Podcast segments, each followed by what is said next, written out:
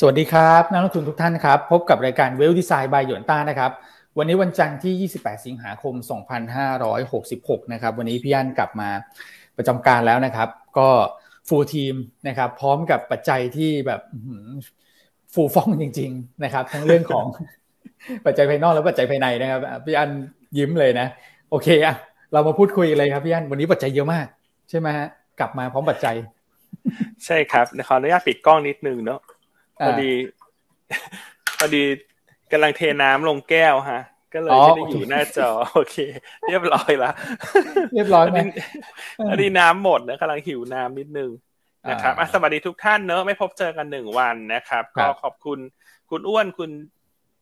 คุณแม็กซ์แล้วก็คุณนัทได้ช่วยดูแลในช่วงเช้าวันศุกร์นะครับ อันก็ไม่ได้เข้ารายการแหละแต่วันศุกร์ก็ยังก็ทำงานปกติ คือจริงๆนะกะว่าจะหยุดเนอะ แต่ก็ไม่เคยได้หยุดจริงเนอะเพราะว่าโทรศัพท์มันดังตลอด แต่ว่าครั้งหน้าถ้าหยุดจะปิดโทรศัพท์หนีไปเลยฮะ ไม่คือ หรือไม่พี่อันต้องประกาศล่วงหน้าเออเป็นที่ทราบโดยทั่วกัน คือเมื่อวานเนี่ย เมื่อวันศุกร์ต้องบอกว่าหลายท่านแบบเซอร์ไพรส์อะใช่ไหมก็ถามว่าคิดถึงพี่อันไปไหนยังไง โอเคอะวันนี้ตลาดก็กลับมาด้วยสีสันที่สดใสนะ แล้วก็ ถือว่าเป็นไปตามที่เราประเมินนะนะครับเพราะว่าถ้าจำกันได้อันคุยกับทุกคนไว้วันพุธพุธหัสที่แล้วเนี่ย ว่าวันศุกร์เนี่ย อันจะหาจังหวะเข้าซื้อหุ้น global pay ถ้าจำกันได้นะครับเพราะอันบอกว่ายังไงก็ตามเนี่ย คุณโพเวลจะพูดอะไรก็ตามเนี่ยหลังจากนั้นเราจะเห็นการ rebound ของหุ้นกลุ่ม commodity นะครับ เพราะว่าลงมารอข่าวเรื่องของ Jackson Hole ไปแล้วนะครับ เพราะฉะนั้นสัปดาห์นี้เนี่ย เราเลยกลับมาปรับเพิ่มมุมมอง นะฮะในการ trading หุ้นกลุ่ม global play ขึ้นนะครับหลังจาก 2 สัปดาห์ที่ผ่านมาเนี่ยเราแนะนำแต่ domestic play เนาะแนะนำแต่ consumption play แนะนำแต่หุ้นที่เกี่ยวข้องกับปัจจัยการเมืองนะครับเพราะว่ามันเป็นกลุ่มที่จะขึ้นได้แรง หลังจากมีความชัดเจนเรื่องของการเลือกนายกนะนะก็ทำให้กลุ่ม global pay เนี่ยอาจจะจืดชืดไปสักเล็กน้อย ในช่วง 2 สัปดาห์ที่ผ่านมานะครับแต่วันเนี้ยกลุ่ม global pay น่าจะขึ้นได้เด่นนะครับเพราะว่าทั้งจบเรื่องของ แจ็คสันโฮไปแล้ว แล้วก็มีข่าวดีหลาย ๆ เรื่องนะเพราะว่าจีนเนี่ยออกมาตรการชุดใหญ่หลายเรื่องเลยที่จะมาคุยกันนะฮะจริงๆเขาประกาศตั้งแต่ช่วงบ่ายวันศุกร์นะครับเมื่อวันอาทิตย์ก็มีการประกาศเพิ่มเติมเข้ามามีสักสามสี่เรื่องนะคุณแม็กก็จะมาเล่าเช้านี้ ดังนั้นวันนี้เนี่ยอันคิดว่าตลาดหุ้นไทยเมื่อวันศุกร์เนี่ยจริงๆก็ถือว่า perform ได้ดีกว่าทั่วโลกนะเพราะว่าบวกเล็กน้อย วันศุกร์เอเชียส่วนใหญ่ในลบประมาณ1%เศษ นะครับแต่วันนี้พอเอเชียกลับมาสดใสหลังผ่านเรื่องของ Jackson Hole ไปแล้ว แล้วก็ตลาดหุ้นจีนวันนี้น่าจะฟื้นตัวเด่น วันนี้ของไทยเราเนี่ยหุ้น sector หลักๆส่วนใหญ่น่าจะขยับขึ้น แล้วก็น่าจะเพียงพอที่จะให้ขึ้นทดสอบ 1,570 จุดได้นะครับและประกอบกับปัจจัยอื่นๆ ในสัปดาห์นี้เนี่ยในช่วง 3 วันแรกนะจันอังคารพุธปัจจัยอาจจะเบาบาง ไม่ได้มีปัจจัยที่เป็นบวกเป็นลบอย่างมีนัยสำคัญ นะครับก็เลยทำให้ตลาดแนวโน้มโดยรวมในสัปดาห์นี้เนี่ยอันคิดว่า 2-3 วันแรกจะเป็น sideways to sideways up ขึ้นไปนะครับแล้วเดี๋ยวพฤหัสกับศุกร์เนี่ยจะเป็นวันที่มีความสำคัญมากขึ้นนะส่วนสำคัญเรื่องอะไร เดี๋ยวมาเล่าให้ฟังกันเช้านี้ เพราะฉะนั้นวันนี้ทุกท่านเตรียมกระดาษปากกากันให้พร้อม เพราะว่าปัจจัยต่างๆ เยอะมากนะครับ แล้วก็มีมุมมองที่น่าสนใจในหลาย ๆ เรื่องด้วย ขณะที่ตัวของเอสโซนะฮะเอสโซเนี่ยเขาได้ออราคาสุดท้ายละที่เอ่อตัวของบางจากจะซื้อนะเก้าบาทแปดสิบเก้าสตางค์นะครับ ซึ่งการ tender offer ก็จะเกิดขึ้นที่ราคาเดียวกันนะครับคาดการนะฮะว่าการเอ่อ tender offer เนี่ยก็จะเสร็จสิ้นภายในช่วงกลางเดือนตุลานะครับยังไงเดี๋ยวเช้านี้มาคุยกันเรื่องนี้ด้วยเช่นกันเนอะดังนั้นวันนี้โดยรวม กลายเป็นว่าหุ้นแต่ละ sector มันก็มีความเด่นที่แตกต่างกันเนอะแต่ละคนมีปัจจัยเฉพาะตัวทั้งนั้นเลย ครับนะครับ โอเคอะทักทายเท่านี้ก่อน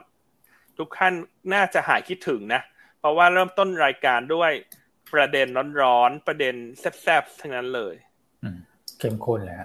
นะครับอะพี่กัจจิแซวเข้ามาเนอะว่าพี่แอนเป็นกิ๊กกับเจโรมโพเวลเหรอฮะ ถึงอ่านใจได้ตรงเป๊ะ นี่โอ้โห แต่ต้องบอกว่าพี่อั้นตอนที่เขาแถลงเนี่ย แม้ว่าระหว่างแถลงรวมถึงแถลงจบไปแล้วเนี่ย ก็ปั่นป่วนอยู่เหมือนกันนะ แล้วก็ใช้เวลาสักแป๊บหนึ่งเลยอะต้องถามคุณแม็กแล้วแหละคุณแม็กอยู่ฟังเนี่ยมันมีความผันผวนอยู่เหมือนกันนะ แต่สุดท้ายก็คือเป็นไปอย่างที่พี่อันคาดการไว้นะครับ แล้วก็สถิติก็ยังใช้ได้ดีอยู่ หลังจากแจ็คสันโฮแล้วเนี่ยตลาดตอบรับเชิงบวกจริง ๆ นะครับอะ มาที่คุณแม็กมาพี่อันนี่เขารับรับชมรับฟังคุณพาเวลใช่ใช่ครับ ก็จริงๆเราก็ถือว่าคอแรงด้วยนะ ในวันศุกร์ว่าบายนะครับคอแรงด้วยบอกว่าเดี๋ยวผมไล่ให้ไหมผมไล่ให้ไหมเออคุณคุณแม็กบอกว่าหุ้นครับ ผมว่าเป็นจังหวะในการซื้อ คุณนัทบอกว่าทองคำผมว่าได้ประโยชน์เพราะว่าเดี๋ยวดอลลาร์พัก ผมนี่ก็บอกว่าบอลยิวดอลลาร์ขึ้นชนแนวต้านแล้วยังไงลงปรากฏ ระหว่างแถลงนี่ โอ้โหสามคนนี้แบบ เอ๊ใจใจลงไปอยู่ในตะตุ่มแป๊บหนึ่งนะฮะ แต่ว่าปิดเขียวมาได้ก็ถือว่าเป็นไปตามที่เราคาดนะครับ เพราะว่าบวกมาเฉลี่ยสามดัชนีเนี่ยบวกไปศูนย์จุดแปดเปอร์เซ็นต์นะก็สวยๆเลยทีเดียวนะครับ เดี๋ยวก็จะพูดคุยกันในกลางรายการด้วยว่า แต่ละอย่างที่คุณพาเวลพูดมาเนี่ยทำไมตลาดหุ้นสหรัฐถึงปรับตัวลดลงไปในช่วงแรกของการซื้อขายนะครับ แต่ว่าปรับตัวขึ้นมาได้ เด่นตอนจบ แล้วก็มีรายละเอียดสำคัญหลายๆอย่างที่ผมคิดว่ารอบนี้เนี่ย มันน่าจะเป็นการรีบาวให้เล่นได้อีกรอบหนึ่งนะครับสำหรับกลุ่ม global play นี่คือ global play เนี่ยที่เราเชียร์กันไปดันได้ปัจจัยหนุนจากจีนมาด้วย ก็เลยแรงเลยทีเดียวนะครับอย่างตัวของ GC ถ้าจำกันได้นะครับใจตรงกับพี่แชมป์วันศุกร์นี้ถือว่าปรับตัวขึ้นมาเด่นเหมือนกันนะพี่วอนสี่เปอร์เซ็นตนะครับ แต่วันนี้ดูแล้วนะครับจากจากข่าวที่ CSI สามร้อย เปิดบวกมาสามเท่าไหร่ฮะห้าเปอร์เซ็นใช่ไหมครับห้าเปอร์เซ็นกว่าเนี่ย อืม ดูแล้วกลุ่มปิโตเคมีน่าจะค่อนข้างรุนแรงเหมือนกันวันนี้นะครับ เนี่ย HSI เพิ่งเปิดมาบวกไปสามเปอร์เซ็นแล้วใช่ครับมีปัจจัยหลาย ๆ ประเทศเลยครับพี่อันนะฮะอันว่ารัฐบาลจีนเขาดัดหลังฟอร์เรนนะ สุด ๆ เลยครับ ใช่เพราะเพราะว่ามันคงมีการทำช็อตเอาไว้แหละนะครับ นี่เขาประกาศหลายเรื่องนะนอกจากนั้นเขายังประกาศให้ กองทุนขนาดใหญ่ของเขาเนี่ย รวมทั้งพวกสถาบันการเงินต่างๆนะบอกให้ซื้อหุ้นนะใช่ครับ คือห้ามขายอย่างเดียวไม่พอนะคุณบอกให้ซื้อหุ้นด้วยนะ ใช่ รอบนี้นี่สุดยอดเลย ผมว่าเป็นมินิบาซูก้ามาแล้วครับยันนะครับ แต่ว่าถ้าจะเป็นบาซูก้าแบบเต็มรูปแบบเป็นยังไง เดี๋ยวเรารอติดตามกัน เดี๋ยวมาเล่าให้ฟังช่วงกลางรายการเหมือนกันนะครับ ครับ โอเคครับ ไปดูที่ภาพรวมตลาดวันศุกร์กันสักเล็กน้อย นะครับวันศุกร์จริง ๆ ก็ถือว่าเราเนี่ย perform ดีกว่าภูมิภาคนะครับ เราบวกมาได้สักประมาณ 0.18%เนี่ยแต่ว่าเอเชียส่วนใหญ่นะครับสักประมาณ 90%นะของตลาดหุ้นเอเชียจะเคลื่อนไหวในทิศทางลบนะครับก็นำโดย 2 ประเทศหลักเลย คือญี่ปุ่นนะครับนี่แค่อีกลบไป2%เปอร์เซ็นต์ในนี้ก็มาจาก 2 ปัจจัยด้วยกันนะครับคือการรายงานเงินเฟอ้อของโตเกียวที่มันต่ำกว่าคาด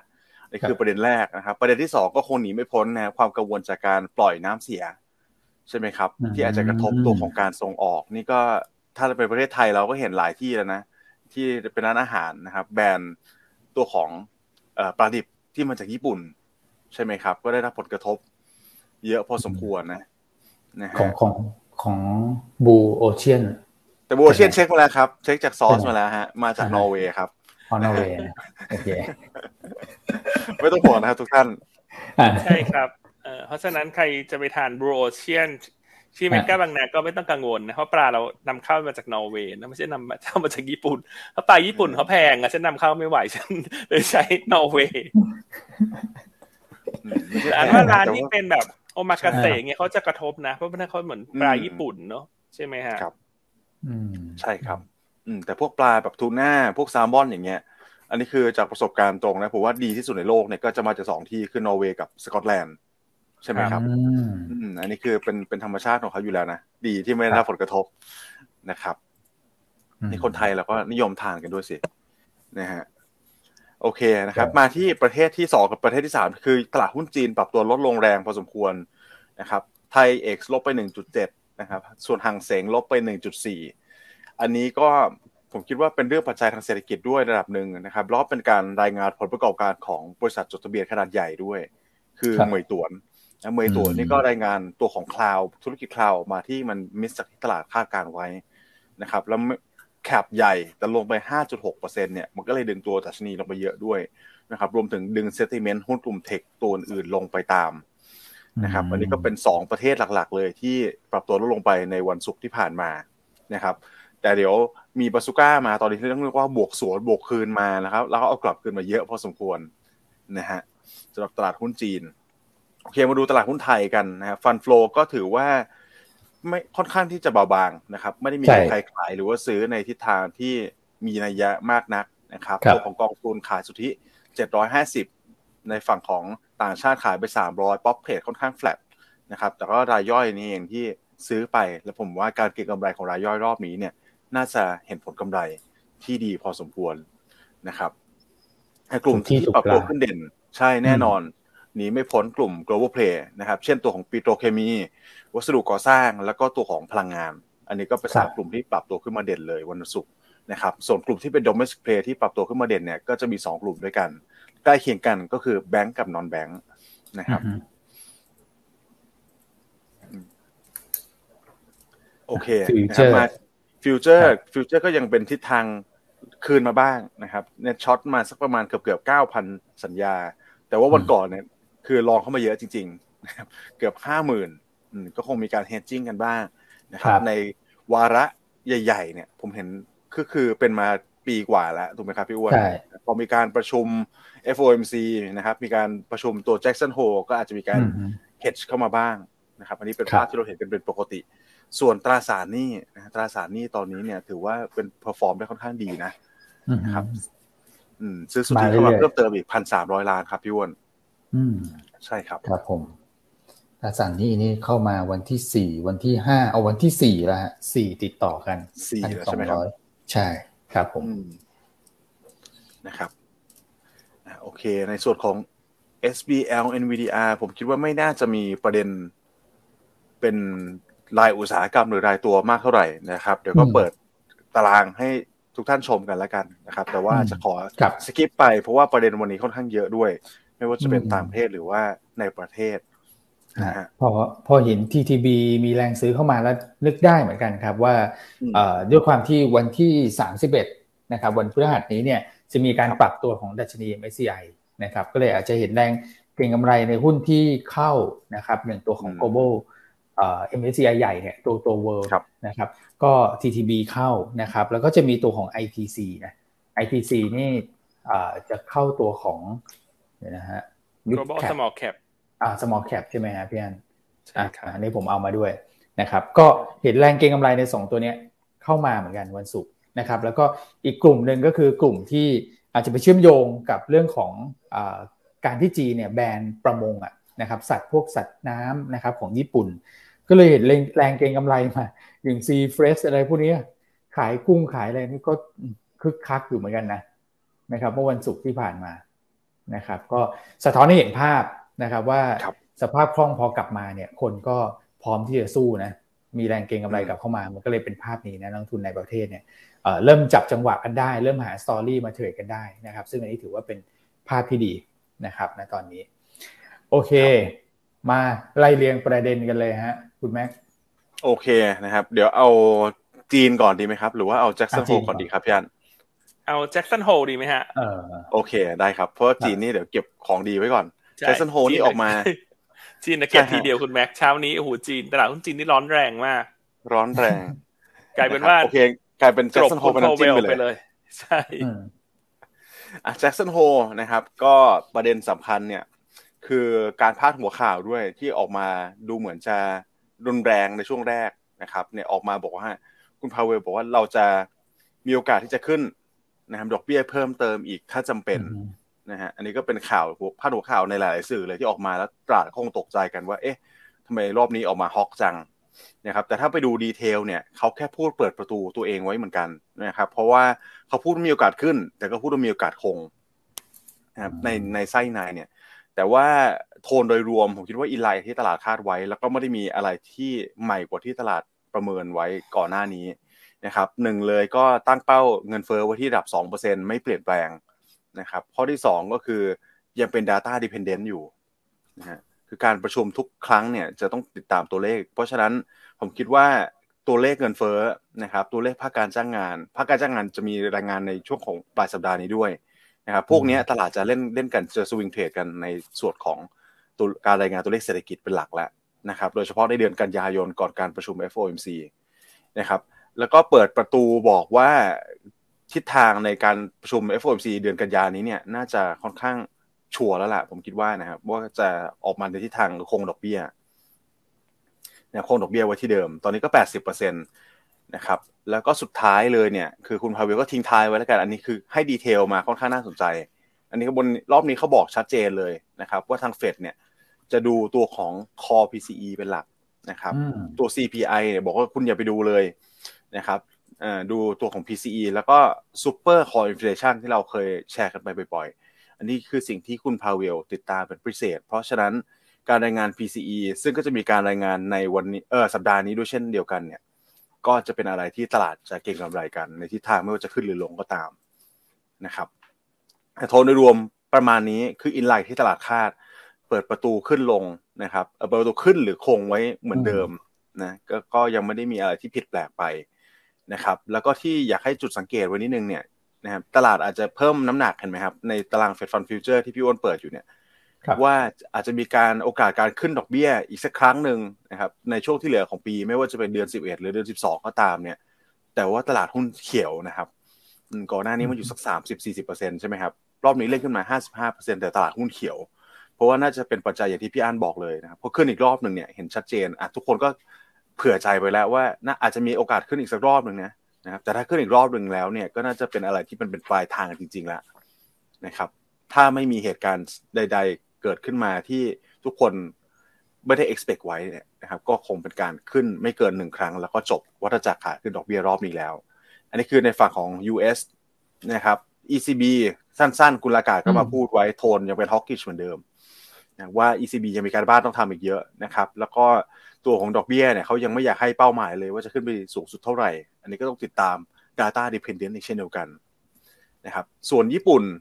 สั้นๆ เช่นเดียวกัน คือสหรัฐเนี่ยรอหลักฐานใช่ไหมครับว่าเงินเฟ้อตัวของ core PCE เนี่ยมันจะลงมาถึง 2%ที่เป้าหมายระยะกลางถึงยาวเขาเมื่อไหร่นะแต่ญี่ปุ่นนี่กลับข้างกันเลยครับ อยากดูว่าเงินเฟ้อ CPI เนี่ยมันยืนอยู่ระดับเหนือ 2%ได้ไหมนะครับจำง่ายๆเลย ญี่ปุ่นอยากให้สูงอยากให้ CPI สูง รออยู่ว่าจะสูงจริงหรือเปล่า นะครับสหรัฐรอว่าจะต่ำจริงไหม เพราะฉะนั้นเนี่ยในทิศทางการดำเนินนโยบายของ BOJ ในช่วงที่เหลือของปีเนี่ยนะครับไม่น่าจะมีอะไรที่มันเปลี่ยนโทนไปจากนี้ละคือเห็นเราเห็นว่าเขาปรับตัวของ yield curve control กรอบขึ้นไปข้างบนใช่ไหมครับ เพิ่มมาเนี่ยอ่าคุณอุเอดาก็บอกไว้ว่า ไม่ได้เหมือนว่าเขาจะตึงตัวนะ ไม่ได้แปลว่าจะตึงตัวนะครับ ตอนนี้ก็ดำเนินนโยบายอย่างระมัดระวัง แต่ก็ไม่น่าจะมีอะไรจะเปลี่ยนไปจากนี้แล้วนะครับ ก็ดูทีปีหน้าเลยแล้วกันเพราะเขาต้องตามตัวเลขเงินเฟ้อไปจนถึงสิ้นปี นะครับ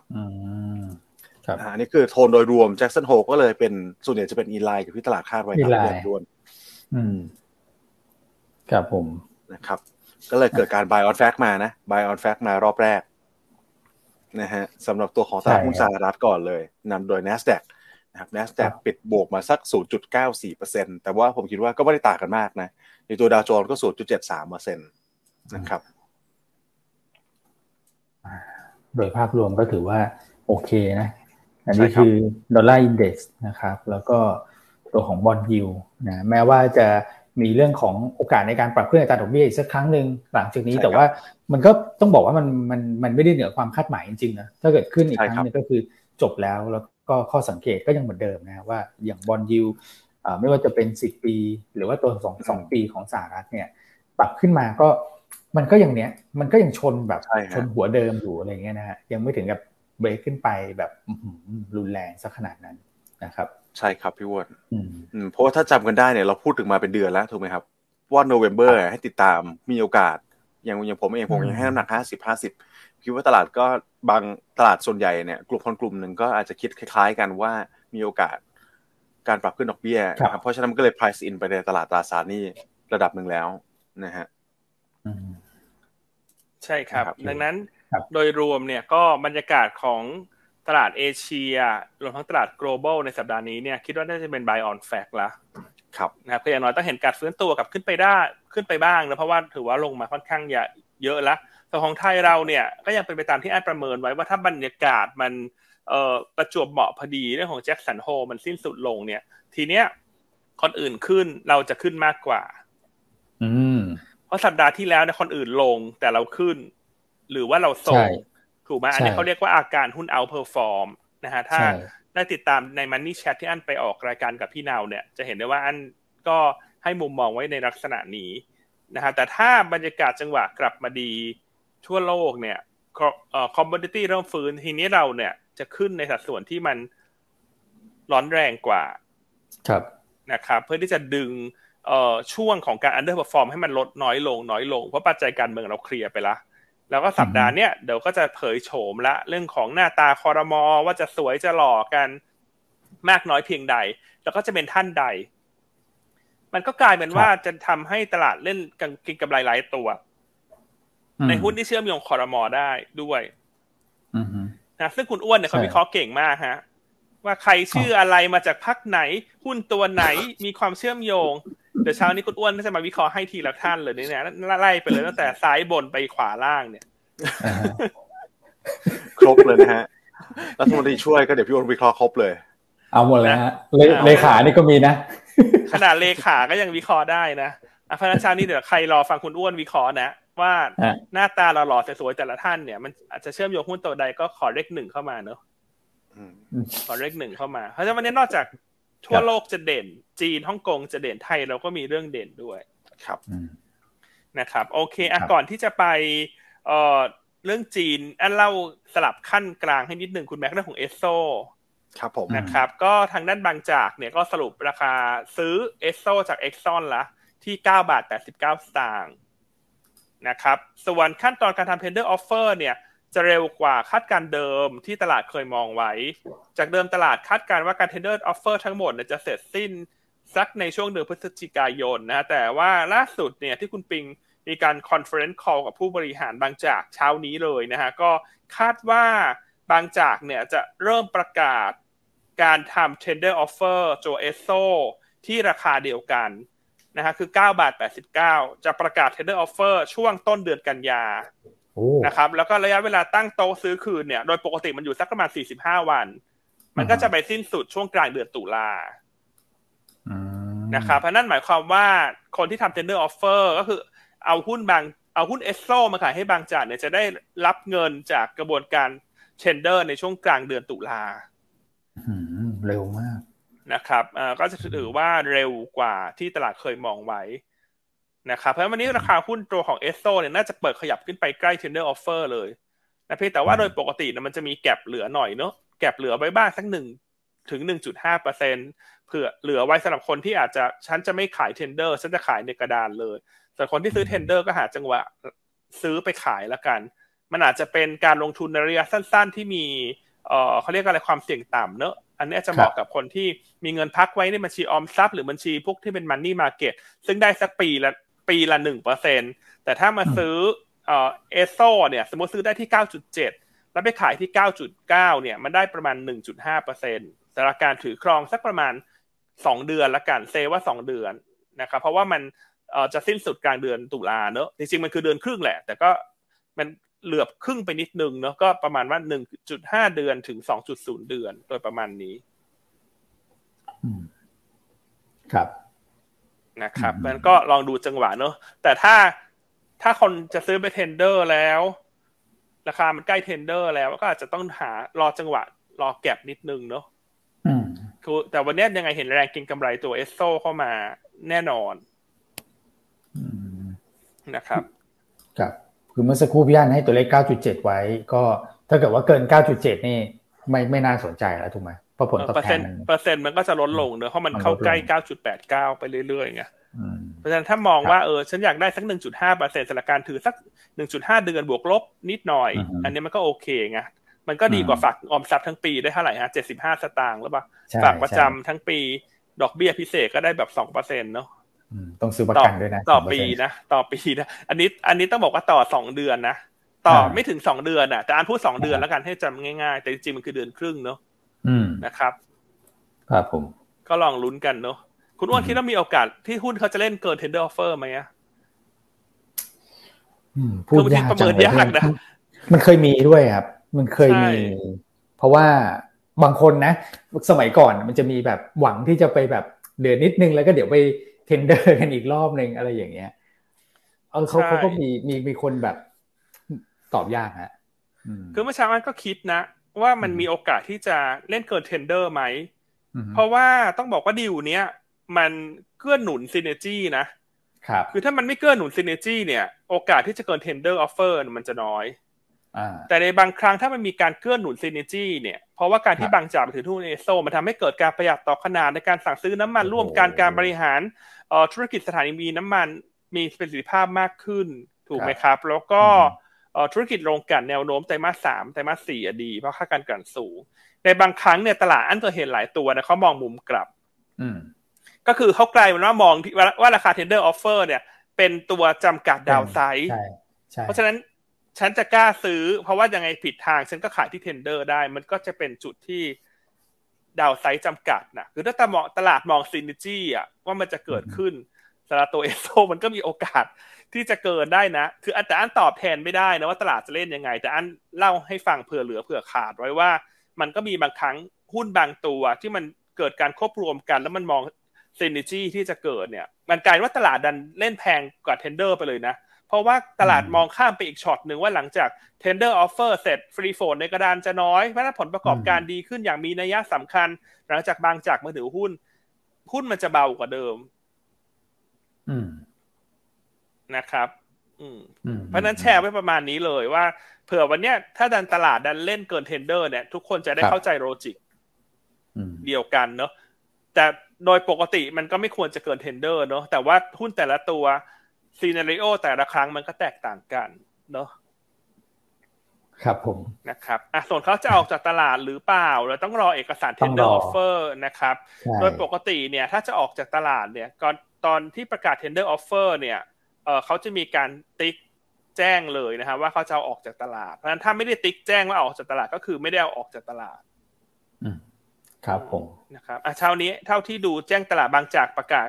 ทำเสนอซื้อกิจการตัวเอสโซแล้วนะ คุณอ้วนคุณแม็กอืมครับ คือครับเขาประกาศเบื้องต้นนะและคาดว่าวันที่จะเสนอซื้ออย่างเป็นทางการคือวันที่ห้ากันยาครับนะครับ คือตอนแรกเนี่ย ผมว่านักทุนอาจจะไม่ได้คิดด้านหนึ่งอะฮะพี่อันแต่พอฟังพี่อันพูดถึงซีเนจีแล้วอยากให้พี่อันบทวิเคราะห์คุณปิงด้วยนะครับ เพราะว่าธุรกิจโรงกลั่นเนี่ยคือขึ้นเป็นเบอร์หนึ่งของประเทศนะครับธุรกิจในตัวของปั๊มน้ำมันเป็นเบอร์สามนะครับก็ GOR GPTG มาติดๆเนี่ยเพราะฉะนั้นซีเนจีเนี่ยรวมถึงเรื่องของการสั่งซื้อน้ำมันเนี่ยมันก็ดูน่าสนใจนะครับ ใช่ครับอะครับผมส่วนจะ delist ไม่ delist เนี่ยเขาจะแจ้งในเอกสารที่เขาเสนอยังเป็นทางการนะ ซึ่งเขาเขียนไว้แล้วว่าวันที่ห้ากันยาเขาจะแจ้งนะครับ แต่โดยปกติเนี่ยเอออันคิดว่าหุ้นจำนวนน้อยนะ ที่จะ tender และ delist เลย เพราะว่าการเก็บหุ้นไว้ในตลาดมันมีประโยชน์มากกว่านะครับอ่าแต่เอาเป็นว่าเราไม่สามารถตอบแทนบริษัทได้นะฮะก็รอวันที่ห้ากันยาเนอะเขาจะแจ้งแล้วเขาจะมีติ๊ก มันจะมีเอกสารหน้าหนึ่งมันมีให้ติ๊ก ว่าจะ delist หรือไม่ delist นะครับ เพราะฉะนั้นรอนิดนึง แต่โดยส่วนตัวคิดว่า คิดว่าโอกาสที่จะ delist น่าจะน้อยนะครับอาแต่ถ้าใครมีเวลาดูเนาะท่านผู้ชมเนี่ยจะช่วยอ่านเอกสารนิดหน่อยแต่เมื่อกี้อ่านเร็วๆแล้วไม่มีเขียนนะแต่แบบอ่านเร็วมากเพราะว่าทำรายการไปด้วย ใครอ่านแล้วมันมีระบุมาเลยในเอกสารชุดนี้ที่เพิ่งแจ้งตลาดก็ฝากทุกคนแจ้งในคอมเมนต์ให้หน่อย อืมครับผม ครับอะคุณแม็ก แล้วคุณแม็กคิดว่า คุณแม็กคิดว่าวันนี้จะเล่นเกิดเทนเดอร์ได้ไหมฮะ เอสโซเนี่ยแม่เสือเนี่ยก็พูดยากแต่เขาจะฟังพี่อันแล้วผมว่าก็มีโอกาสนะครับ เพราะว่าคือต้องเรียกว่าก่อนหน้านี้เนี่ย ตลาดเขาประเมินราคาค่อนข้างต่ำกว่านี้เยอะพอสมควรถูกไหมครับในในทางกลับกันอันนี้ผมสอบถามเป็นความรู้จากพี่อันแล้วกันนะครับ ว่าอย่างถ้าสมมติว่าตลาดเขาประเมินมาสักแบบเก้าต้นๆหรือเก้าบาทกลางๆก่อนหน้านี้เนี่ย นะครับแล้ว BCP ไปซื้อตัวของเอโซในราคาเกือบเกือบจะสิบาทเนี่ยครับเก้าปลายๆเนี่ยนี้ BCP จะได้รับผลเชิงลบไหมครับพี่อันอันว่าคนอาจจะมองว่าเออบางจากก็อาจจะเออจ่ายแพงกว่าเดิมเนอะเพราะฉะนั้นตอนนี้ตลาดโอกาสที่ตลาดจะได้มาจากอันว่าน้อย เพราะมันขึ้นมารอข่าวแล้วแต่ว่าตอนนี้ตลาดสองจิตสองใจว่าเอสโซเนี่ยมันกลายเป็นว่าตลาดมันควรจะเล่นเรื่องว่าซินิจีหรือเปล่าทำให้มันดีกว่าเดิมหรือเปล่า ครับ นะครับนะถ้าเลือกสองตัวถ้าอันจะเบสนะอันจะเบสเอสโซครับเพราะ worst case scenario ฉันขาย tender offer ใช่ครับ ยิ่งเปิดต่ำ tender offer เนี่ย ยังไงฉันก็มีความเสี่ยงต่ำที่จะขาดทุนถูกไหมสมมติถ้าตลาดเล่นเกิน tender offer ดาวไซด์ก็คือจะขาด tender offer นะครับ อืมนะครับวันนี้ลองเบสดูแล้วกัน ลองดูว่าตลาดเขาเล่นทางไหนนะ อันก็ตอบแทนไม่ได้ แต่มันอันเคยเห็นหลายตัวที่ตลาดเขาเล่นอีกแนอีกทางหนึ่งอะคุณอ้วน อืม ใช่ครับ อืมแต่ดูหุ้นเนี่ย มันก็ตัวหนึ่งอยู่ข้างบนตัวหนึ่งอยู่ข้างล่างไงเนาะนะครับ แล้วพอมีความชัดเจนเกิดขึ้นเนี่ย แล้วเนี่ยดูฮะขึ้นมานี่แบบ โอ้ถ้าเกิดว่าสมมติ 9.9 เป็นเบสนี่คือไฮวันนี้มันจะบอกว่าข้ามรั้วไปแล้วก็เอาตรงนั้นเป็นฐานเนี่ยแม่เสือสาวก็เป็นไปได้นะใช่ เพราะบรรยากาศเขาเอื้อด้วยนะ กลุ่มโรงกันเนี่ย คุณข้อดีของกลุ่มโรงกันตอนนี้อันเล่าอย่างนี้แล้วกันว่ากลุ่มโรงกันไทยเนี่ย ธุรกิจจะดีไปอีกสองถึงสามปีข้างหน้า เพราะว่าตอนเนี้ยซับพลายโรงกันใหม่ในภูมิภาคเนี่ยไม่มี ครับ เพราะว่าคนไม่ลงทุนธุรกิจโรงกัน เพราะว่าคนมองว่าระยะยาวมันเป็นอีวีดังนั้นเนี่ยมันจะเกิดซับพลายที่มันค่อนข้างตึงตัวแล้วกันในสักระยะหนึ่งนะแต่หลังจากนั้นระยะยาวมันคงต้องปรับตัว เพราะว่าคนใช้รถไฟฟ้ามากขึ้น นะครับโอเคอะเดี๋ยวมาลุ้นกันเนอะแม่เสือสาวนะครับใช่ครับครับ โอเคอะนี่เอโซนะข่าวเฉพาะตัวครับผม กลับมาที่จีนไหมฮะได้ครับอะกลับมาที่จีนวันนี้คุณแม็กมีหลายเรื่องเลยเขาประกาศหลายอย่างมากเลยคุณแม็กโอ้หลายอย่างไปหมดเลยครับย่านต้องเรียกว่ารอบนี้บาสุก้า แต่ผมจะเอาอย่างที่ คิดว่าสำคัญที่สุดแล้วก็ไล่เรียงลงไปแล้วกันนะครับสำคัญที่สุดเลยเนี่ยถ้าเป็นช่วงบ่ายวันศุกร์เราเริ่มเห็นแล้ว การประกาศมาตรการกระตุ้นสังหา ซึ่งผมว่ามีเนี้ยสำคัญ เดี๋ยวให้นักทุนดูชาร์ตนี้แล้วกันนะครับที่พี่อ้วนหยิบยกมาเนี่ยในสไลด์ที่เอ่อสิบเดี๋ยวสักครู่นะครับสิบสามสไลด์นี้สิบสามสิบสามก่อนครับต้องเรียนอย่างนี้ก่อนแล้วกันว่า คือกฎในจีนเนี่ยต่างกับกฎในไทยเยอะมากนะครับเดี๋ยวแชร์ฉายภาพให้เห็นว่า เขาเข้มงวดขนาดไหนกับการที่คุณจะไปเก็งกำไรเก็งกำไรเรื่องอสังหาในบ้านเขาเนี่ยนะครับ คือถ้าสมมติพี่อ้วนนะครับเคยไปซื้ออ่พี่อ้วนเป็นคนจีนในประเทศเลยนะเคยซื้ออสังหามาแล้วที่หนึ่งนะครับ แต่ว่าตอนนี้พี่อ้วนเปลี่ยนใจแล้วอาจจะมีไม่ได้เก็งกำไรหรอกนะครับ แต่ว่าขายไปเพื่ออาจจะไปเช่าอยู่ที่อื่นนะครับย้ายที่ทำงานอะไรก็ว่าไป และตอนนี้ไม่ได้เป็นเจ้าของกรรมสิทธิ์เลยนะครับ ไม่มีอสังหาที่เป็นที่ถือกรรมสิทธิ์อยู่เนี่ย แต่ถ้าพี่อ้วนจะไปซื้อหลังที่สองเนี่ยพี่อ้วนต้องวางดาวเจ็ดสิบถึงแปดสิบเปอร์เซ็นตนะครับ ไม่เหมือนกฎ LTV เมืองไทยนะครับกฎ LTV เมืองไทยเนี่ยก็คือคุณต้องมีบ้านพร้อมกันสองหลังใช่ไหมครับแล้วยังผ่อนหลังแรกยังไม่ไม่ไม่ไม่ตรงตามที่แบงค์ชาติกำหนดไว้ หรือว่าถ้าเป็นหลังที่สามเนี่ยจะ LTV สูงหน่อยนะครับ ซึ่ง LTV สูงของเขาเนี่ยก็คือต้องวางดาวสักประมาณยี่สิบถึงสามสิบเปอร์เซ็นต์ในบ้านเราเนี่ย แต่อันนี้คุณไม่ต้องมีอสังหาคุณโดนไปแล้วเจ็ดสิบถึงแปดสิบเปอร์เซ็นต์ นะครับจะเห็นว่าอันนี้คือเข้มงวดมากใช่ไหมครับอ่าแต่พอเนี่ยที่มาตรการที่เบจิงก็คือในฝั่งของปักกิ่งเนี่ยรัฐบาลหลักเสนอไปยังรัฐบาลท้องถิ่นคือ คุณช่วยผ่อนปลนนะครับโดยเริ่มต้นจากหัวเมืองหลักก่อนนะครับก็จะมีปักกิ่งเซี่ยงไฮ้กวางเจาเซินเจิ้นเนี่ยนะครับผ่อนจากเดิมวางดาว 80 70ถึง80 เหลือเพียง 30ถึง40เปอร์เซ็นต์ซึ่งผมว่าช่วยเยอะมากๆนะครับลองคิดดูว่าบ้านหลังราคาแบบที่จีนบ้านแพงมากอยู่แล้ว เลเซว่ายกตัวอย่างตัวเลขกลมๆแล้วกันว่าสิบล้าน จากเดิมคุณต้องวางเงินหาเงินมาดาวแปดล้านเนี่ยเหลือแค่สี่ล้านเนี่ยเยอะมากนะครับใช่ไหมครับอ่าอันนี้คือแชร์เป็นภาพแรกก่อนนะ แต่ว่ามาตรการนี้จะเริ่มต้นกับผัวเมืองหลักก่อนนะครับ ที่เขาเรียกกันว่าเทียร์หนึ่งครับนะครับ อันนี้ก็มีนัยสำคัญมากแล้วถูกไหมครับใช่คือจริงวางดาวแปดสิบเปอร์เซ็นนี้ไม่ต้องดาวหรอกคุณแม็กนั่นน่ะสิอืมใช่ฮะ วางดาวแปดสิบเปอร์เซ็นนี่เหมือนมาคับซื้อสดแล้วนะคุณ ใช่ อืมนะครับ แล้วผมว่าจีนคงซิกแซกได้ไม่ไม่ไม่มากด้วยแหละนะครับแปดสิบของเขาคือแปดสิบจริง ใช่ไหมครับเพราะรัฐบาลพร้อมตรวจสอบตลอดนะเรื่องพวกนี้นะฮะครับอ่าแล้วนี้คุณคุณหมายความว่าที่ไหนซิกแซกเก่งเหรอ คุณไม่อาจจะเป็นประเทศอื่นครับย่าน เออนะฮะก็มีแบบช่องว่างทางกฎหมายอย่างเงี้ยมันก็ซิกแซกได้บ้างนะเอาประเทศอื่นที่ไม่ใช่จีนแล้วกันนะครับนะฮะโอเค อันนี้คือมาตรการใหญ่ก่อนนะผมมองว่าเป็น bazooka bazooka แต่ว่ายังไม่เรียกว่าบาสุก้าเต็มที่ เพราะว่าเราต้องดูผลตอบรับก่อนนะครับ จาก tier หนึ่งแล้วถ้าจะเป็นบาสุก้าเต็มรูปแบบเดี๋ยวผมคิดว่าต้องขยายไป tier สองกับ tier สามใช่ไหมครับ ที่ปัญหาหลักตอนนี้มันอยู่ นะครับอย่างที่ตัวของ Country Garden ตรงเอเวอร์แกรนพวกนี้เขาก็จะมีการพัฒนาในเมืองชนบทด้วยนะครับอันนี้ก็เป็นอะไรที่เราต้องติดตามต่อไป ถ้าขยายไปเบอร์สองเบอร์สามเมื่อไหร่ลองติดตามข่าวนะอ่านะครับ อย่างที่เราเคยเรียนไว้อย่างตัวของ Jackson Hole เนี่ยอ่าให้ติดตามว่า neutral rate มีการพูดถึงไหมพอไม่มีการพูดถึงก็มีการปรับตัวขึ้น อันนี้ก็คล้าย ๆกันนะครับ ลองดูข่าวว่า tier สอง tier สามอันนี้คือประเด็นหลักเลย ถ้ามีการพูดถึงเนี่ยตลาดหุ้นจีนขึ้นอีกรอบหนึ่งแต่แค่นี้ก็ถือว่าบาซูก้าแล้ว นะครับอันนี้คือในภาคอสังหานะอสังหาผม recap ให้ฟังสั้นๆ แล้วกันว่าตอนนี้มีการช่วยเหลืออะไรบ้างนะครับก็จะมีการช่วยลดค่าคอมมิชชั่นของเอเจนซี่ทั้งประเทศเลยนะครับเพื่อกระตุ้นการกำลังซื้อ 2 ก็คือตัวของการกระตุ้นในภาคของผู้ประกอบการนะครับให้การกู้ยืมปล่อย liquidity ให้ผู้ประกอบการเนี่ยสร้างอสังหามากขึ้นนะครับแล้วก็มีการลดการวางเงินดาวน์ของแต่ละหัวเมือง อันนี้ก็เป็น แล้วแต่เป็นพื้นที่นะครับ ว่ามีการลดมากน้อยขนาดไหนนะครับแล้วก็มีอีก 16 point ที่ถ้าจำกันได้เนี่ยมาตั้งแต่เดือนพฤศจิกายนแล้วนะครับ ก็จะเป็นดีเทลเล็กๆน้อยๆแต่ว่าอันนี้คือใหญ่ที่สุดล้วแล้วก็มีสำคัญนี่คือจบในภาคสังหาก่อนนะครับ ที่ผมคิดว่าเป็นปัจจัยหนึ่งเลย ถ้าเราเห็นตัวของหังเสงเนี่ยหรือว่าตัวของไทยเอ็กที่ปรับตัวลดลงมาเยอะ แต่เราถ้าไปดูคันทรีการ์เด้นในวันศุกร์อะปรับตัวบวกขึ้นมาค่อนข้างเยอะนะครับห้าเปอร์เซ็นกว่า ครับ เอ๊ะถ้าอย่างนั้นอันชวนคุณแม็กคุณอ้วนมาคิดต่อเนอะครับ ในเมื่อจีนออกมาตรการกระตุ้นอสังหาที่ชัดเจนขนาดนี้เนาะของไทยเราเนี่ย คุณเศรษฐามาจากภาคอสังหานะคุณแม่ใช่ครับ ใช่ครับ คุณเศรษฐาเขาจะมีความเข้าใจภาคอสังหาริมทรัพย์มากกว่านายกท่านอื่นๆไหมฮะ แล้วคุณแม่คิดว่ามันจะเริ่มมีอะไรที่เป็นบวกกับหุ้นอสังหาไทยไหมฮะ เพราะว่าถ้าดูสไตล์คุณเศรษฐาตอนที่บริหารแสนซีรีเนี่ย เป็นคนที่ปรับนโยบายเร็วมาก ใช่ครับใช่ไหมครับ ถ้าจำกันได้ช่วงโควิดเนี่ยแสนสิริเป็นรายเดียวเนอะที่ dump ราคาเคลียร์สต็อกให้เร็วๆเพื่อที่จะเปลี่ยนเป็นเงินสดในมือ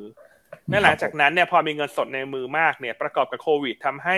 จีมานบ้านแนวราบเนี่ย เพิ่มขึ้นสูงมาก แล้วเขาก็ไปจับตลาดแนวราบ luxury ก็กลายเป็นว่าทำให้บริษัทแสนสิริเนี่ย success มากๆนะกำไรพุ่งทะยานขึ้นมาใช่ครับนอกจากครั้งโครงการแนวราบที่มันหมุนรอบได้เร็ว ส่วนโครงการแนวสูงเนี่ยเขาได้ปลดปลด inventory ไปเยอะมาก ใช่ครับ ใช่ไหมครับ เพราะฉะนั้นอันนี้เราคิดว่าตลาดเขาจะมาเก็งไหมฮะ ว่าถ้านายกมาจากภาคอสังหาครับครับพี่อันก็ชัดเจนเลยครับ อย่างที่ที่พี่อันถามคำถามแรกนี้ผมว่า คือแน่นอนนะครับว่าคุณเศรษฐาน่าจะมีความรู้เรื่องอสังหามากกว่านายก อาจจะเรียกว่าเกือบทุกท่านเลยที่ผ่านมาก็ได้ นะครับเพราะว่าเขา first hand และทำมาหลายสิบปีมากนะครับแล้วคือปัญหาตอนนี้เนี่ยมันต่างกันจากปัญหาก่อนหน้านี้ละ ตอนนี้ผมคิดว่า LTV ไม่จำเป็นต้องมีแล้วก็ได้นะครับในมุมมองผมเพราะตอนเนี้ยเออถ้าเราย้อนไปสักประมาณห้าปีสิบปี นักทุนอาจจะเจอยุคที่คนเก่งกำไรใบจองคอนโดกันถูกไหมครับ แต่ตอนนี้ลองสังเกตดูนะครับคอนโดเนี่ยขายแทบจะไม่เคยหมดเลยมาเปิดมาสร้างเสร็จแล้ว อาจจะมีการขายสักเจ็ดสิบแปดสิบเปอร์เซ็นแต่มันเหลือรูมอินเวนทอรี่ ให้ขายได้ต่อ เพราะฉะนั้นเนี่ยพูดอีกนัยยะหนึ่งก็คือ คือ demand มันผมคิดว่ามันไม่ได้เป็นมาจากการเก็งกำไรแล้วนะครับมาจากการที่ซื้อเข้าอยู่จริง แล้วก็ตอนนี้ supply เนี่ยต้องเรียกว่าลดลงไปเยอะช่วงปีโควิดปีหนึ่งเนี่ยถ้าผมจำไม่ผิดน่าจะเป็นปี 2020นะครับที่คนเขาหยุดเปิดตัวโครงการใหม่ไปเลยเนี่ยจะต้องมา ramp up เปิดตัวในปี 2021-22 ตามมาเนี่ยนะครับ มันก็ทำให้การปรับสมดุลของอุปสงค์อุปทานเนี่ยมันเกิดขึ้นไปแล้วระดับหนึ่งนะครับ อ่าเพราะฉะนั้นเนี่ยตอนนี้ผมคิดว่ากลายเป็นผู้ประกอบการก็ค่อนข้างหนักอยู่เหมือนกันนะมาปีนี้นะครับ มาตรการกระตุ้น เช่น การแบบได้สิทธิประโยชน์ทางภาษีนะครับ หรือว่ากระตุ้นผ่านอย่างอื่นเนี่ย ค่าลดค่าธรรมเนียมการจดจำนอง การขยายกรอบขึ้นไปราคาบ้านขึ้นไปห้าล้านสิบล้าน หรือว่าไม่มีเพดานเลยเนี่ย อันนี้ก็เป็นไปได้เหมือนกันนะครับโอเคเนาะเพราะฉะนั้นแค่อยากจะพอยต์เอาให้เห็นแหละให้ทุกคนเห็นว่า ตลาดก็อาจจะหยิบเรื่องดังกล่าวมาเก็งกำไรกลุ่มอสังหาก็ได้นะต่อให้ยังไม่ออกมาตรการใดๆเนี่ยคนก็มองว่าถ้ามีความเข้าใจธุรกิจ เข้าใจอุตสาหกรรมเนี่ย มันน่าจะช่วยให้ทุกภาคส่วนธุรกิจมันดีขึ้นหมด นอกจากท่องเที่ยวเนอะที่คุณเศรษฐาบินไปภูเก็ตเนอะคุณเศรษฐาก็ออกมาให้ความเห็นว่าเตรียมที่จะรีบปลดล็อกนะ หรือว่ามีการออกมาตรการให้เกื้อหนุนให้มีการยกเว้นวีซ่าให้กับนักเที่ยวท่องเที่ยวจีน ที่จะเข้าสู่ช่วงวันหยุดยาวในวันชาติจีนนะครับ วันที่ 29 กันยาถึงวันที่ 6 ตุลานะซึ่ง6ตุลาเนี่ยเป็นวันศุกร์เพราะฉะนั้นเสาร์อาทิตย์ก็คือจบวันที่ 8 ตุลาดังนั้นวันชาติจีนรอบนี้มันเป็นการหยุดยาวถึงสิบวันทำการอืมครับนะถ้านับเสาร์อาทิตย์ด้วยนะครับ ซึ่งถ้ารีบผลักดันตรงนี้เนี่ย ก็ต้องรีบคลอดต้องรีบคลอดละในสัปดาห์หน้า เพราะว่าคนก็จะวางแผนเดินทางเนอะสักประมาณอย่างน้อยสองถึงสามอาทิตย์ก่อนที่จะบินมา ใช่ไหมครับเพราะฉะนั้นถ้าวันชาติเขาเริ่มยี่สิบเก้ากันยาเนี่ย ไปคลอดใกล้ๆวันชาติเนี่ย นโยบายจะไม่ได้ผล ครับแล้วอันคิดว่าถ้าเรื่องนี้จะเกิดจะรีบผลักดันเนี่ย ภายในปลายสัปดาห์นี้เนี่ย หรือต้นสัปดาห์หน้ามันต้องต้องรีบละคุณอ้วน คุณอ้วนคิดว่าทันไหมว่าคือผมว่าทันนะพี่อันเพราะว่าส่วนหนึ่งเลยเนี่ยต้องบอกว่า เออ อันนี้เป็น การลงพื้นที่ที่แบบเร็วมากนะครับ แล้วก็ภาคการท่องเที่ยวเหมือนเขาเตรียมข้อมูลมาดีมากเลยครับเออที่เลือกไปภูเก็ตเนี่ยเขาบอกว่าต้องบอกว่าเป็นจังหวัดที่คนมาเที่ยวเยอะที่สุด ในแง่ของตัวเลขเนี่ยสูงที่สุด พอไปปุ๊บเขานำเสนอมาตรการมาทันทีเลยนะครับ แล้วก็ผลกระทบเป็นยังไง นั่นแปลว่าเขามองภาพนี้ไว้เหมือนกันว่าควรจะต้องเร่งอนุมัติเนี่ยภายในแบบหลังจากที่ ผมว่าจริง ๆ เนี่ยคุณเศรษฐานี่เป็นนายกรัฐมนตรีอย่างเป็นทางการแล้วนะก็คือมีอำนาจในการที่จะที่จะ ที่จะลงนามแล้วอะและนี่ก็คือรัฐมนตรีว่าว่าการท่องเที่ยวนะพี่อันเนี่ย คุณผู้หญิงนั่นเนี่ยคือเหมือนไปดู แต่เขาต้องรอรัฐมนตรีว่าที่เป็นรัฐมนตรีก่อนไหมฮะ หรือว่าเขาบอกให้คนเดิมคอรมอทำได้เลย อันนั้นไม่แน่ใจเรื่องกฎเกณฑ์คือคือจริง ๆ เนี่ยครับ ตอนนี้คอรมอพลเอกประยุทธ์เนี่ยยังรักษาการอยู่ ใช่ จริงๆมีอำนาจนะครับ ในการที่จะเซ็น แต่ว่าโดยธรรมเนียมปฏิบัติเขาจะไม่เซ็นอะไรแล้วถูกไหมครับเพราะว่าเป็นช่วงปลาย แล้วก็ต้องรอชุดใหม่ถวายสัตย์ปริญาณซึ่งอย่างเร็วเนี่ยก็คือกลางเดือนกันยารัฐมนตรีจะเข้ามาทำงาน อืมอย่างนี้มันก็อาจจะไม่ทันไหมคุณอ้วน ถ้ากลางเดือนกันยาแล้วคุณคิดดูคุณไปประกาศใกล้ๆวันชาติ แล้วคนเขาก็ไม่มาแต่พี่อันข้อสังเกตผมก็คือคุณเดชถาไปคุยกับพลเอกประยุทธ์นะอ๋อก่อนหน้านี้ ผมว่าไม่แน่เหมือนกันนะถ้าเกิดว่ามันเป็นเรื่องความจำเป็นเร่งด่วนจริง ๆ แล้วก็อันเนี้ยพอเวฟไปอาจจะเวฟไปชั่วคราวก่อนอย่างเงี้ยครับก็คือรัฐบาลชุดเดิม เวฟไปชั่วคราวก็เป็นไปได้นะก็สามารถทำได้ใช่ไหมฮะตามตามตามข้อกฎหมายของของไทยทำได้ครับ แต่ว่าอาจจะใช้คำว่าชั่วคราวไปก่อน แล้วก็ถ้าเกิดว่าเว้นชั่วคราว อ่า อย่างเงี้ยได้ครับผม โอเคอะใครทำงานกระทรวงการท่องเที่ยว confirm มาหน่อย confirm หน่อยครับว่ามันได้ไม่ได้ยังไงเนี่ยแต่อันอยากลุ้นให้มันจบแล้วจบในเร็วๆเนี่ยเนอะถูกไหมคนก็จะได้แบบเฮ้ยฟรีวีซ่าแล้วว่าฉันมาเที่ยวเมืองไทยดีกว่า ถูกไหมนะครับอะกลับมาที่จีนอีกคราวนี้เราคุยกันเรื่องจีนเยอะนะเรื่องจีนนะนอกจากมาตรการอสังหาเขาเขาออกอะไรมาเพิ่มมาคุณแม็กเมื่อวานวันอาทิตย์เนี่ยครับก็อย่างที่สองเลยเนี่ยนะครับเขาก็มีการกระตุ้นในฝั่งของกองทุนใช่ไหมครับ กองทุนกับในฝั่งของแบงก์ธนาคารพาณิชย์ในประเทศเนี่ยให้ซื้อหุ้นนะฮะไม่ใช่ไม่ใช่ไม่ใช่แบบไม่ต้องขายหุ้นนะครับ ให้ซื้อหุ้นเลยนะแล้วก็อย่างที่เราทราบก็ดีว่ารัฐบาลจีนเวลาขอความช่วยเหลือเนี่ย มักจะได้รับ ผลตอบรับจากทุกหน่วยงานอย่างนี้แล้วกันเขาเรียกว่าช่วยเหลือแกมบังคับมาสไตล์จีนเนี่ยใช่ช่วยเหลือ แต่ผมว่าทุกคนเกรงใจหมดแล้ว ไม่ต้องบังคับก็ก็ต้องทำนะครับ ตามรัฐบาล อันนี้คือคือข้อสองส่วนข้อสามเนี่ย ก็จีนก็ประกาศลดตัวของค่าคอมมิชชั่นในการ trade หุ้นด้วยครับยันเขาเรียกว่าภาษี stamp duty อ่าภาษีเออไม่ใช่คอมมิชชั่นนะเรื่องภาษีด้วย ครับอ่า trade tax ใช่ครับภาษีในการซื้อขายหุ้นลงจาก 0.1 นะครับ เหลือ 0.05%คือลดลงมาครึ่งหนึ่ง แล้วก็มีการบอกว่าจะชะลอการ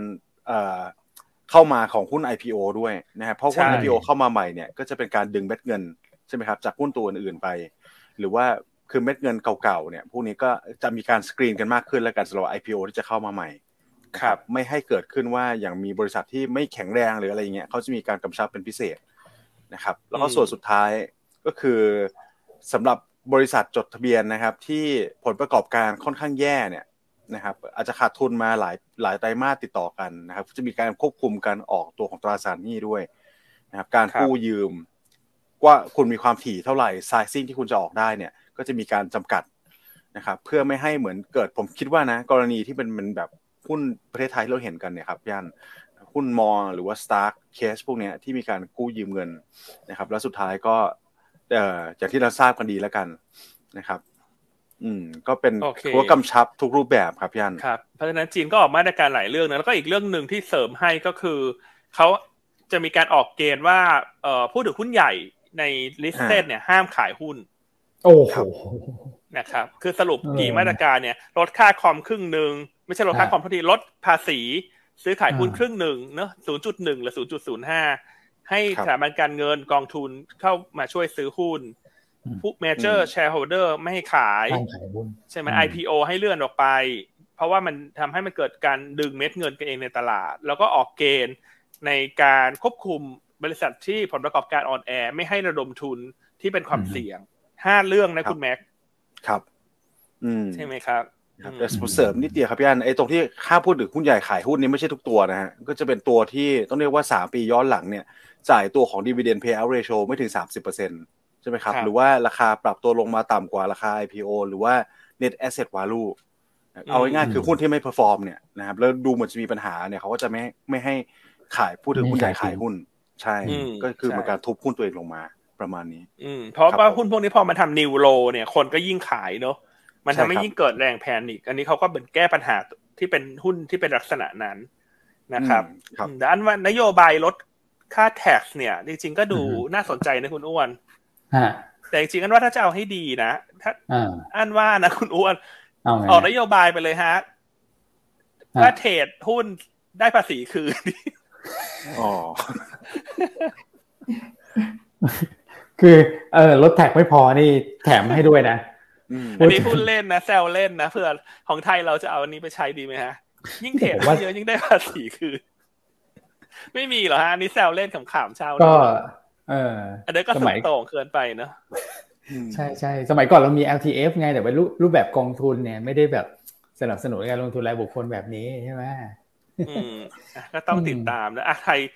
ชาวหุ้นนะ แฟนคลับมาเลยนะชอบนะใครใครเห็นด้วยฮะว่า ออกมาตรการเทรดหุ้นเนอะเอาภาษีซื้อขายหุ้นไปรีเบทเงินคืน แล้วแถมโบนัสให้เราด้วยดีไหมฮะอ่าดีมากเลยครับเห็นด้วยก่อนเลขเก้าเข้ามาเนอะแต่อันนี้คุยกันขำๆนะมโนเฉยๆไปไปไม่ได้นะฮะนี่เอาสนุกสนุกเช้านี้นะโอเคอะเรื่องจีนน่าจะครบแล้วนะจีนดุดันมากครับพี่อันสรุปเลยว่าดุดันแต่ก็ติดตามนะครับเทียสองเทียสาม ว่าจะมีการกระตุ้นต่อหรือเปล่าท่านเองนะครับ โอเคนะเพราะฉะนั้นก็ commodity เช้านี้ก็ขึ้นได้ดีต่อนะฮะหลังจากวันศุกร์เนี่ยหลังจากทราบผลการประชุมของ Jackson Hole เรียบร้อยแล้วเนี่ยส่วนใหญ่ก็ขึ้นนะฮะน้ำมันบวกหนึ่งเปอร์เซ็นต์ natural gas บวกหนึ่งจุดห้าเปอร์เซ็นต์ถ่านหินบวกสองเปอร์เซ็นต์นะเพราะฉะนั้นก็วันนี้โดยรวมเนี่ยจริงๆหุ้นหลายกลุ่มเนี่ยเป็นโมเมนตัมบวกนะคือวันนี้หาหุ้นกลุ่มที่ underperform เนี่ยก็อาจจะเป็นกลุ่มพวก defensive อาจจะ underperform นะครับ แต่กลุ่มหลักๆ เนี่ย พลังงานปิโตเคมี กลุ่มพวกยางพารา กลุ่มส่งออกรถยนต์ กลุ่มธนาคาร กลุ่มไฟแนนซ์ กลุ่ม property โอ้ย คุณอ้วน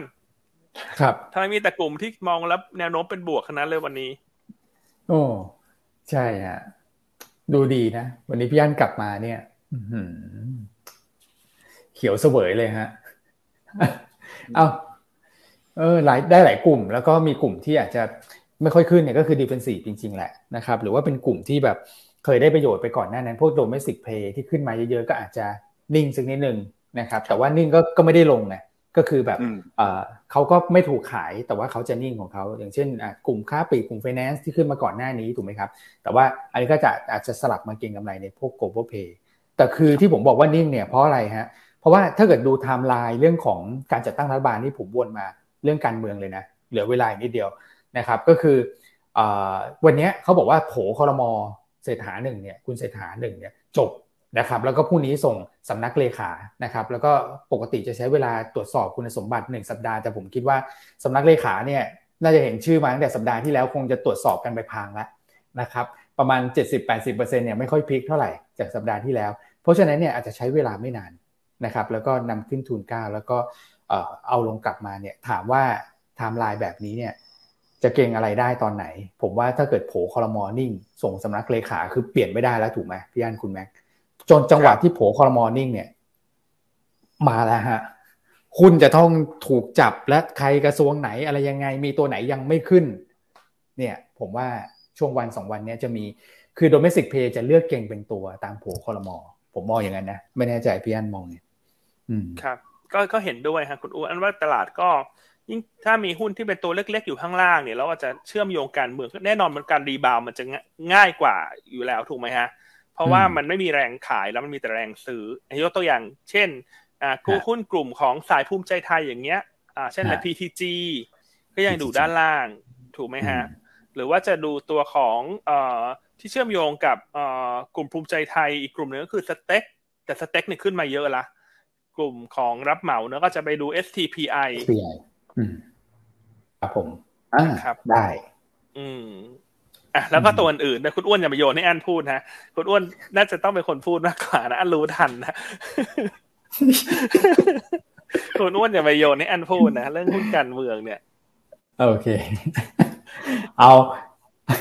เอาชัดๆก่อนนะครับ ก็คือ เอ่อคุณพิพัฒน์นะรัชกิจปราการ อันนี้ก็ชัดมากนะครับ ผมขออนุญาตวงนะครับ ก็จะไปอยู่กระทรวงแรงงานอ่า กระทรวงแรงงาน อันนี้ก็กลุ่มรัชกิจปราการเนี่ยก็จะมีหุ้นของเราในตลาดเนี่ยก็คือ PTG กับอาม่าแต่อาม่าเล็กไปนะครับ แล้วก็ PTG ก็อยู่ในโซนด้านล่างผลประกอบการครึ่งปีหลังฟื้นชัดเจนนะครับ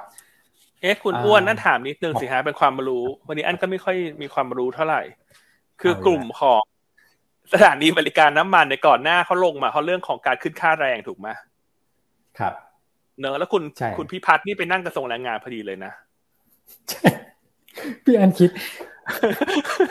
เพราะฉะนั้นการขึ้นค่าแรงอาจจะค่อยๆไหมฮะ อาจจะไม่ได้ปูดปาร์ตปีดปาร์ตหรือเปล่าฮะ แล้วก็พรรคเพื่อไทยก็จะมีข้ออ้างด้วยนะครับ ว่าเป็นของพรรคร่วมนะไม่ใช่เอ่อพรรคตัวเองเข้ามาบริหารในการหาเสียงไว้เนี่ยหกร้อยเนี่ย มันอาจจะไม่ถึงก็ได้ไง แต่ว่ามีการทยอยปรับขึ้น ซึ่งก็ยังซื้อเวลาได้อยู่อะสี่ปี แต่ว่าปีนี้คงไม่ทันอยู่แล้วแหละในการปรับ ใช่ เพราะว่าธุรกิจสถานีบริการน้ำมันเนี่ยเขาใช้บุคลากรเติมน้ำมันเยอะถูกไหมครับถ้าขึ้นเนี่ยมันกระทบเยอะเพราะธุรกิจมันมาจิ้นมันค่อนข้างแคบ ถูกไหมค่าการตลาดมันเหรียญกว่าๆเออมันบาทกว่าๆเท่าที่บาทกว่าๆถึงช่วงดีก็สองบาท ใช่บาทสองบาทเพราะถ้าแรงค่าค่าแรงขึ้นเนี่ยมันกระทบเยอะ ครับ นะเพราะฉะนั้นก็อันนี้ถามเฉยๆนะ ไม่ได้ไม่ได้ชี้นำว่าจะขึ้นเยอะขึ้นน้อยไม่รู้ก็เดี๋ยวไปรอดูนโยบายแล้วกัน แต่ว่าแต่ว่านั่นกระทรวงที่พอเหมาะพอเจาะพอดีเลยนะ ข้อสังเกตพี่อันนี้เฉียบมากฮะมีท่านอื่นนะก็มีท่านไหนฮะ ที่คุณคิดว่าจะเก่งได้เนี่ย อะเดี๋ยวพลังงานในนี้คือชัดนะไม่พลิกนะ ก็คือรวมไทยสร้างชาติเป็นคุณพิรพันธ์เข้ามาเหมือนเดิม เพราะฉะนั้น 5,300 เมกะวัตต์ก็เหมือนเดิม ภาพเดิมอันนี้ไม่เปลี่ยน ต้องรีบเข้ามาจัดการ เหมือนที่อันคุยไปแล้วว่า หุ้นเหล่านี้ซื้อถือระยะเดือน ครับ น่าสนใจเพราะเมื่อไหร่ก็ตามที่เอา เรื่องของ 5,300 เมกะวัตต์ขึ้นมารอเซ็น PPA เมื่อไหร่เนี่ยหุ้นเหล่านี้มันลงมาลึก มันก็จะรีบาวได้ดี ก็จะมีอะไรฮะกราฟการกุลอันนี้คือหุ้นที่เป็นขนาดใหญ่ ใช่ไหมฮะที่พื้นฐานดี ส่วนหุ้นที่เป็นขนาดเล็กที่จะเก่งกำไรเรื่องดังกล่าว และพื้นฐานจะเปลี่ยนถ้าได้โรงไฟฟ้าไซส์ใหญ่ก็จะเป็น ETC อืมครับผมนะครับ อืมครับ แล้วก็ผมเห็น คุณสุวมาศครับ อันนี้ผมค่อนข้างที่จะคุ้นนะ เพราะว่าสมัยก่อนเนี่ยผมอยู่เขตหลักสี่แล้วคุณสุภมาศเนี่ยก็จะลงเขตหลักสี่แต่ว่าโสนานมาแล้วนะครับ สมัยผมเด็กๆนะไม่ใช่ลงในนามพักภูมิใจไทยนะชุดที่แล้วเนี่ยคุณสุภมาศคุณพึ่งเนี่ยไม่ได้เป็นรัฐมนตรีนะครับ แต่ว่ารอบนี้เนี่ยได้ได้ตำแหน่งด้วยนะครับ แล้วก็เป็นรัฐมนตรีช่วยพาณิชย์ฮะนะครับเข้ามาเป็นรัฐมนตรีช่วยพาณิชย์ ซึ่งก่อนหน้านั้นเนี่ยตอนที่ เคยเป็นนักการเมืองแล้วออกมาทำบริหารบริษัทเอกชนเนี่ยก็บริหารในตัวของ DOD อะพี่อันอันนี้ก็เป็นอีกอีกโผหนึ่งที่ผมคิดว่าคนคิดไม่ถึง อันนี้คือต้องบอกว่าเป็น positive surprise เลยนะ ถ้าเกิดว่าจะเก่งในตัวหุ้น เพราะว่าก่อนหน้านั้นเนี่ยคนไม่พูดถึงหุ้นเชื่อมโยงการเมืองสำหรับตัว DOD เลยฮะเพราะว่ายังไม่รู้ว่าคุณพึ่งจะได้เข้ามาหรือเปล่านะแต่รอบนี้เนี่ยพิกแค่ไหนก็ไม่หลุดฮะคุณสุภาพในสระพักดี อันนี้เป็นอีกตัวชัวร์หรือเปล่าฮะคุณอ้วนว่าไม่หลุดไม่หลุดเนี่ยนี่ผมตามมาถึงตอนเช้ายังไม่หลุดนะแต่เขาบอกว่ารอบนี้เขาสลับสลับท่านเข้ามาฮะก็คือจากภูมิใจไทยก็คือเขาเขาเป็นรอบอะเป็นสลับกันเข้ามาครับครับเพราะดีโอดีนี่ก็ได้เรื่องกัญชาด้วยนะ ใช่ครับ ใช่ใช่ไหมครับ โอเคอะเหลือเวลาเร็วมากเลยคุณแม่คุณอ้นเหลือห้านาทีแล้วอะอะคุณมีอะไรอีกหน้าหน้าจอเนี่ยหล่อๆสวยๆเนี่ย จริง ๆ ผมว่า ประมาณนี้แหละพี่อันก็คือครบแล้ว แล้วก็อาจจะมีกลุ่ม EA EA อันนี้ก็ได้เรื่องของอะไรนะ EV bus คราวนี้ทั่วประเทศด้วยนะครับ ซึ่งรัมตีคมนาคม อันนี้ก็เป็นของเพื่อไทยนะเป็นของเพื่อไทยก็ได้ได้ทุกกลุ่มแหละผมว่านะครับอืมดูน่าสนใจแล้วก็พวกเขาเรียกว่าโรงไฟฟ้าพลังงานหมุนเวียนก็ได้ด้วยนะครับ กลุ่ม EA ก็ราคาหุ้นกองอยู่ด้านล่างเยอะมากเลยนะ แล้วตอนนี้ก็ เพิ่งเริ่มฟื้นตัวกลับขึ้นมานะครับครับโอเคครบนะโอเคอืมประมาณนี้ครับ ในประเทศครบใช่ไหมคุณอ้วนอันวนกลับมาที่คุณแม็กเนอะคุณแม็กก็ภาพตลาดวันนี้แล้วมีอะไรประเด็นเสริมเล็กน้อยอะไรถ้าอยากจะเก็บตกก็เชิญเลยครับ ได้ครับก็ตลาดวันนี้ผมคิดว่าผมคิดไม่ออกเหมือนกันนะครับพี่อันว่าจะมีกลุ่มไหนที่เป็นลบเนี่ยเออแต่กลุ่มเป็นบวกก็ไล่เรียงกันไปแล้วว่าน่าจะเยอะนะครับ global play พลังงานก็น่าจะดันนะครับ ถ้ากลุ่มใหญ่อย่างแบงค์ ค่อยๆ ทรงตัวขึ้นมาแล้วทรงตัวได้เนี่ยตลาดก็น่าจะเป็นสีเขียว ให้ทุกท่านได้ชื่นใจกันวันนี้นะครับ ก็ดูวันนี้เป็นการปรับตัวขึ้นครับพี่อันนะครับ มองกรอบแนวต้านที่หนึ่งห้าหกห้ากับหนึ่งห้าเจ็ดศูนย์นะครับ ถ้าทะลุไปได้เนี่ยก็ถือว่าทำฐานขยับไปแนวรับเนี่ยนะครับ ขยับไปหนึ่งห้าเจ็ดศูนย์ก็ถือว่าสวยงามเช่นเดียวกัน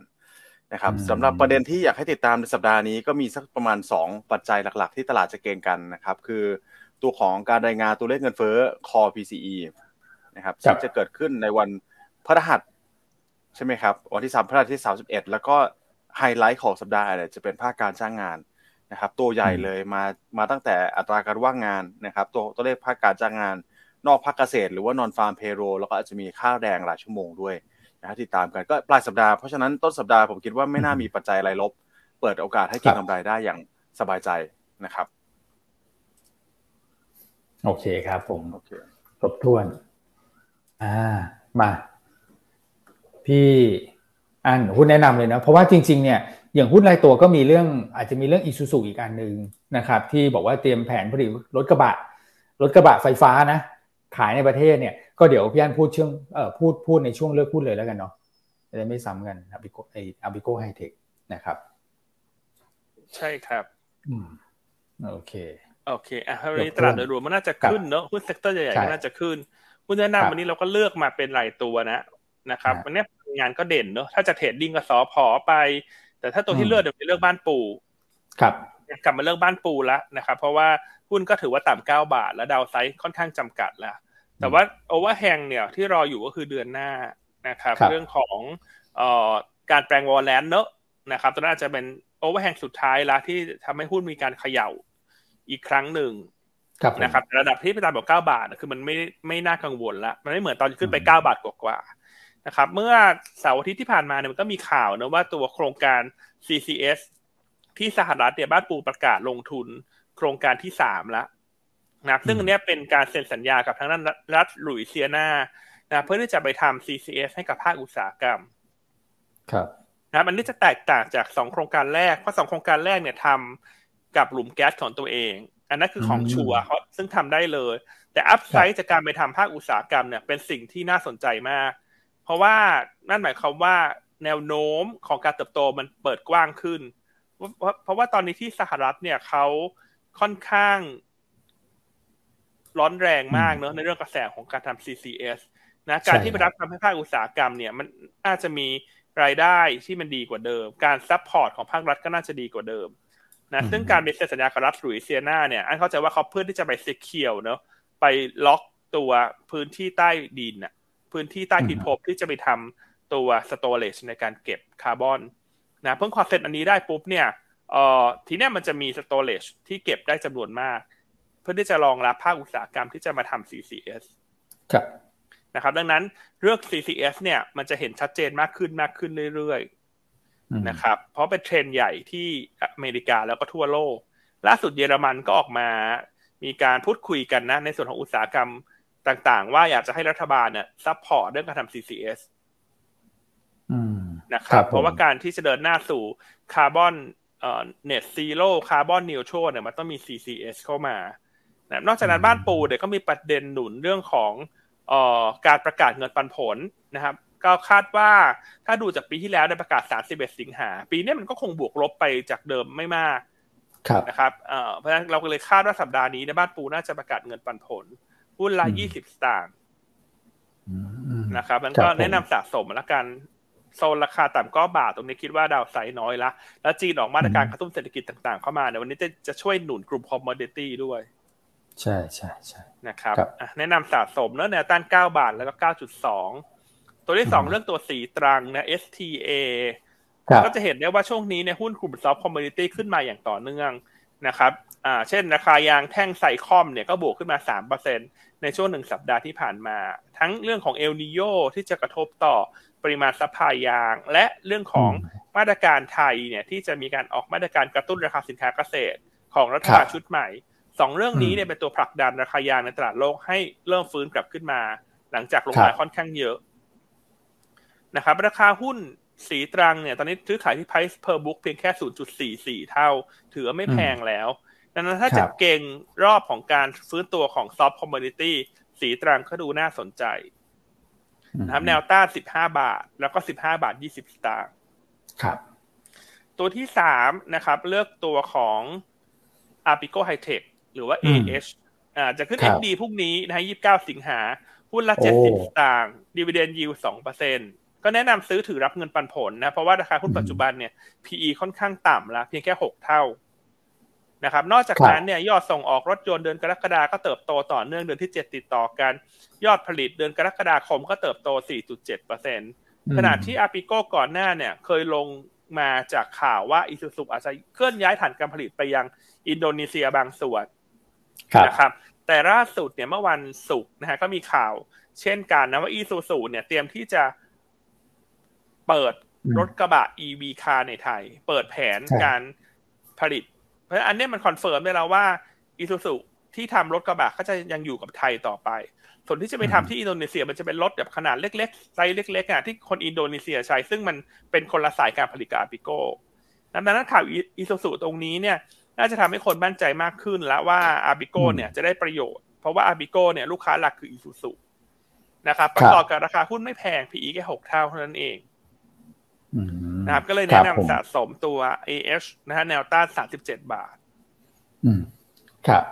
นะครับตัวสุดท้ายวันนี้คุณแชร์เลือกตัวไหนมาฮะคุณอ้วน PTG ฮะแหมเหมือนเห็นเราวิเคราะห์นะ เห็นพี่อันวิเคราะห์เนี่ยนะแนวต้าน 11 บาท 40 แนวรับ 10 บาท 50 แล้วก็ stop loss ถ้าต่ำกว่า 10 บาทนะครับคุณแชมป์บอกว่าในช่วงที่ตลาดมันกลับขึ้นมาแบบนี้เนี่ยเขาก็พยายามไปหาตัวแตกกาด นะครับแล้วก็มีสัญญาณการฟื้นตัวในทางเทคนิคเนี่ย PTG เข้าขายตัวนั้นนะครับก็เลยเลือกมาแนะนำวันนี้ โอ้ดูน่าสนใจหมดเลยครับ แล้วก็บรรยากาศการลงทุนเนี่ยตลาดหุ้นจีนฮ่องกงเนี่ยแม้ว่าจะแผ่วนิดนึงแต่ก็วูบวาบนะจีนเนี่ยยังบวกอยู่เกือบสามเปอร์เซ็นต์นะครับฮ่องกงก็ประมาณสักสองเปอร์เซ็นต์คอมมอนดี้โดยรวมก็โอโอเคฮะโอเค วันนี้ครบถ้วนนะครับ แล้วก็ท้วน ใช่ที่ลงสัมมนากันไว้อย่าลืมนะฮะอันนี้เอามาให้โน้ตกันอีกครั้งหนึ่งนะครับว่าวันอาทิตย์นี้แล้วนะสามกันยานะครับที่ตลาดหลักทรัพย์เก้าโมงถึงเที่ยงนะฮะใครลงกันไว้ก็ไปพบกับสุดยอดกูรูได้สี่ท่านครับผมใช่ครับอาทิตย์นี้แล้วเนอะสามกันยาเนอะที่นั่งยังยังพอเหลืออยู่บ้างนะก็ใครที่ยังไม่ได้ลงทะเบียนก็เรียนเชิญนะครับ ลงทะเบียนเข้ารับฟังงานสัมมนาดังกล่าว แล้วนอกจากนั้นเนี่ยท่านก็จะได้ตัวของ DR ด้วยนะ DR เข้าพอร์ตนะฮะหนึ่งร้อยบาท ถ้าซื้อ DR ของยูนต้าตัวที่เข้าเทรดนะฮะในวันที่เอ่อเขายังไม่แจ้งวันนี่นาลืมไปเกือบหลุดนะฮะก็ซื้อวันที่เข้าเทรดวันแรกก็ซื้อหนึ่งพันบาทก็จะได้หนึ่งร้อยบาทละกันนะครับหนึ่งพันหรือสูงกว่าก็คือจะได้หนึ่งร้อยบาท ส่วนรายละเอียดว่าจะเป็น DR หุ้นตัวไหน ซื้อขายวันไหนเดี๋ยวอัปเดตให้ทุกท่านอีกครั้งหนึ่งละกันนะครับ แต่ว่าอยากจะให้มาฟังงานสัมมนาเราก่อน ครับ โอเคนะเพราะฉะนั้นวันนี้ก็อาจจะลาไปแต่เพียงเท่านี้แล้วให้ทุกท่านเตรียมความพร้อมกับทางเทคนิคของคุณแชมป์ด้วยวันนี้ตลาดทุนไทยน่าจะเป็นวันที่สดใสนะครับ อืม โอเคครับผม โอเคครับ สวัสดีครับ สวัสดีครับ สวัสดีครับ